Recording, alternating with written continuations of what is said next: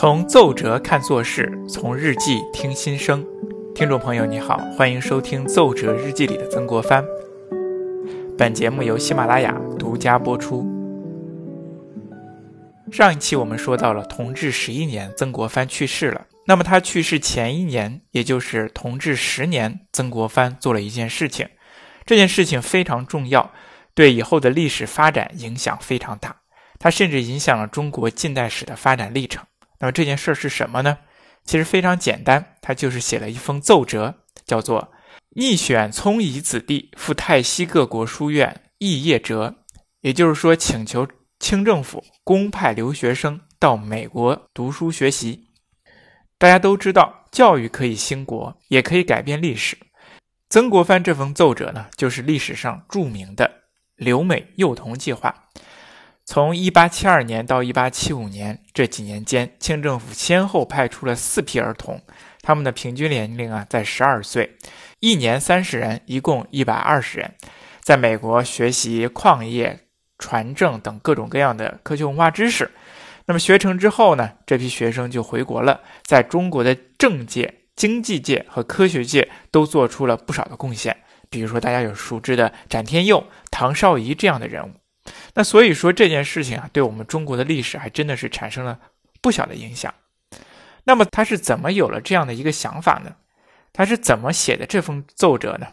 怎么样进行建议的呢？在上折在上折子的过程当中，又遇到了哪些困难？他又是如何解决的呢？我们今天就来说一说。那在说奏折之前呢，我们来先说一说这其中的背景是什么。俗话说呀，百年大计在于树人。那送留学生出国学习，这是教育兴国，应该在当时得到很多人的支持吧？哎，并不是这样的。晚清的时候啊，我们中国人的包袱啊非常重，一直认为自己是天朝上国，外国人都是蛮夷。那所以说，向西方学习叫做以夷为师，一直是一些顽固派心中啊过不去的一道坎儿。那比如说原来。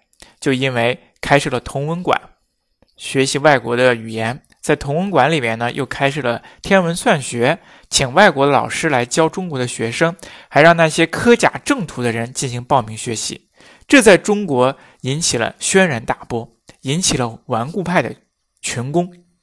这里边呢有一个代表人物叫做倭人，他说起了那句非常出名的话，叫做“立国之道，上礼仪，不上权谋”。根本之图在人心，而不在技艺。你看这句话说的非常的迂腐。那所以说，以夷为师是在当时这些顽固派心中呢是无法接受的。他们形成了一个非常庞大的舆论群。除此之外啊，在中国近代的外交上也有一个问题，那就是向外国派出正常的使者。或者说，外国的公使进京去见皇帝，也是顽固派们所不能接受的一个事情。为什么这么说呢？因为过去啊，清朝呢，它是实行朝贡制度，那些藩国使者呀来见皇帝的时候啊，必须三跪九叩。那如今英法美这些公使啊，见皇帝的时候都不想下跪的。如果不下跪，那体统何在呢？如果体统不在了，天朝的尊严还有吗？所以为了避免这个问题啊，清政府就不允许，嗯，外国使者见中国的皇帝，也不允许往外国派出中国的使者。但是中外的交流还是需要继续的呢，又不得不往外派人去。所以说，官方派出的第一个去外国的人呢，他叫做考察团，不是正式任命的使者。而且这个考察团的团长呢，是由一个年近七十的县令来担任的，叫做宾春，以体现出对这件事情的不重视。那宾春考察船呢，到欧洲呢旅行了一圈，回国之后，宾春还写了书，大大的赞美了欧洲各种样的经济呀、政治啊、文化呀，赞扬一番，被众人骂成了卖国贼。那更奇葩的是啊，清政府第一任派出的正式使者呀，他是由美国人担任的。美国人带领着中国的官方使团到美国、到欧洲去谈判、去签约，是非常滑稽的。那当然了，这个代表团呢，他是非常出色的，他完成了不少的任务。他和美国就签订了中国近代上第一个平等的条约，叫《普安臣条约》，下面呢，我们还会讲到这个条约。所以说，这一切呢，都是因为我们清政府放不下天朝上国的包袱啊，不允许我们向外国人学习，不允许向外国人派出使者进行交流。那如今呢，想派中国聪明的子弟去美国去上学读书，这两条都占了啊，既向他们学习，又到他们国家的去，那么这些呢，是顽固派啊很难以接受的。其实啊，当时提出派留学生出国这件事情，确实是一件大事儿。它甚至啊是一个开天辟地的事情，是冲击了当时中国人的观念的。曾国藩自己就说嘛：“挑选聪颖的幼童出洋学习，是中华的创始之举呀，是从古至今没有的事情。”曾国藩的这封奏折呢，它其实是开启了中国教育史上的一个新纪元，是件大事。那问题就来了。那为什么曾国藩就能开启时代的先河，想出来了这样的一个从古至今都没有的主意呢？那以前都是外国人到我们中国来学习，那么今天我们却要派中国人去外国人学习，他是怎么想出来的呢？其实啊，这个主意啊，一开始啊不是他自己想出来的，是由一个叫荣闳的人想出来的。荣闳。之所以能够提出公派留学的创举，是因为他自己切身体会到了，体会到了留学的好处。所以容闳呢，他也是我们中国近代史上的一个传奇人物。他是中国第一个留学美国的人，也是我们中国第一个从耶鲁大学毕业的人。他这一生呢，也非常的传奇。早年间呢，荣闳的家里呢就比较穷，七岁的时候呢，就跟着父亲呢到了澳门去。因为外国传教士办理的学堂呢不收学费，所以说他的父亲呢就把他送到了外国人的外国传教士的学堂里边读书。这个学堂呢也是非常出名的，叫马里逊学堂。荣宏呢很早就在学堂里学会英文。有一天呢，他回在家的途中呢，有一个砍柴人听说他会说英语，就让他背了一段这个字母歌字母表。背完之后呢，非常开心。这砍柴人呢就把一捆柴给了他。荣宏当时想，哎呀，没想到这个学习啊还能够，呃，挣钱。一八四零年，鸦片战争爆发了，那么这个马里逊学堂呢就暂时关门。战争过后，传教士又回来，重新开始上课。荣闳呢就继续在这个学堂里进行读书。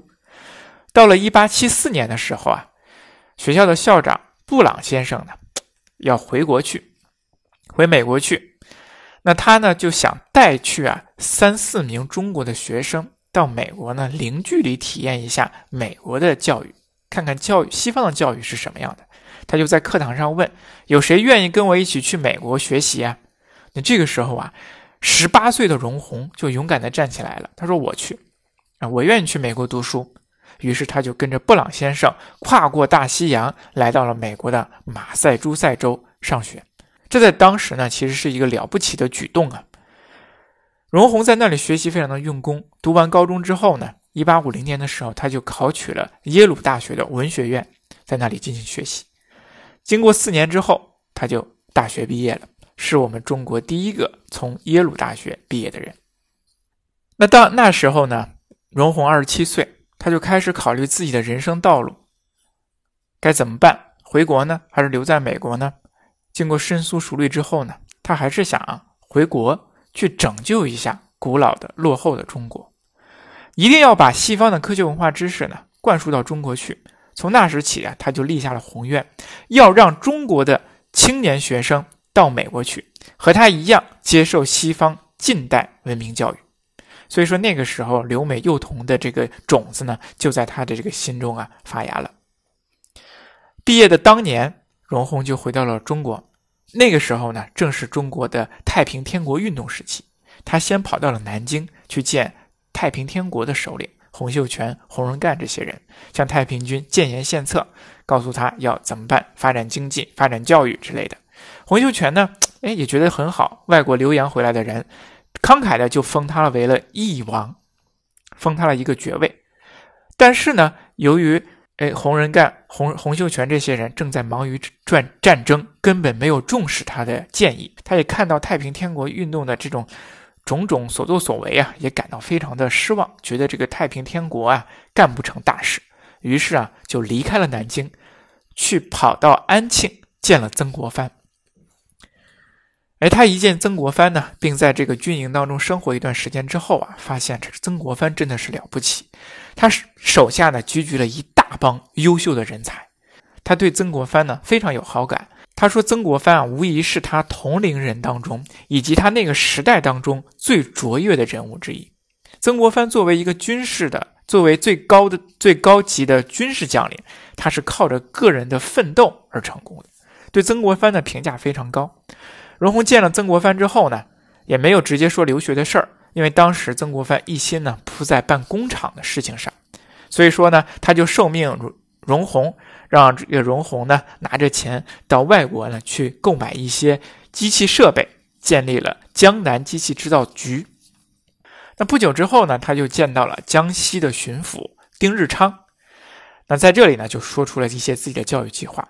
丁日昌说：“哎，你这个想法很好，把它落实到书面，我们想办法呢往上递，就递给了曾国藩。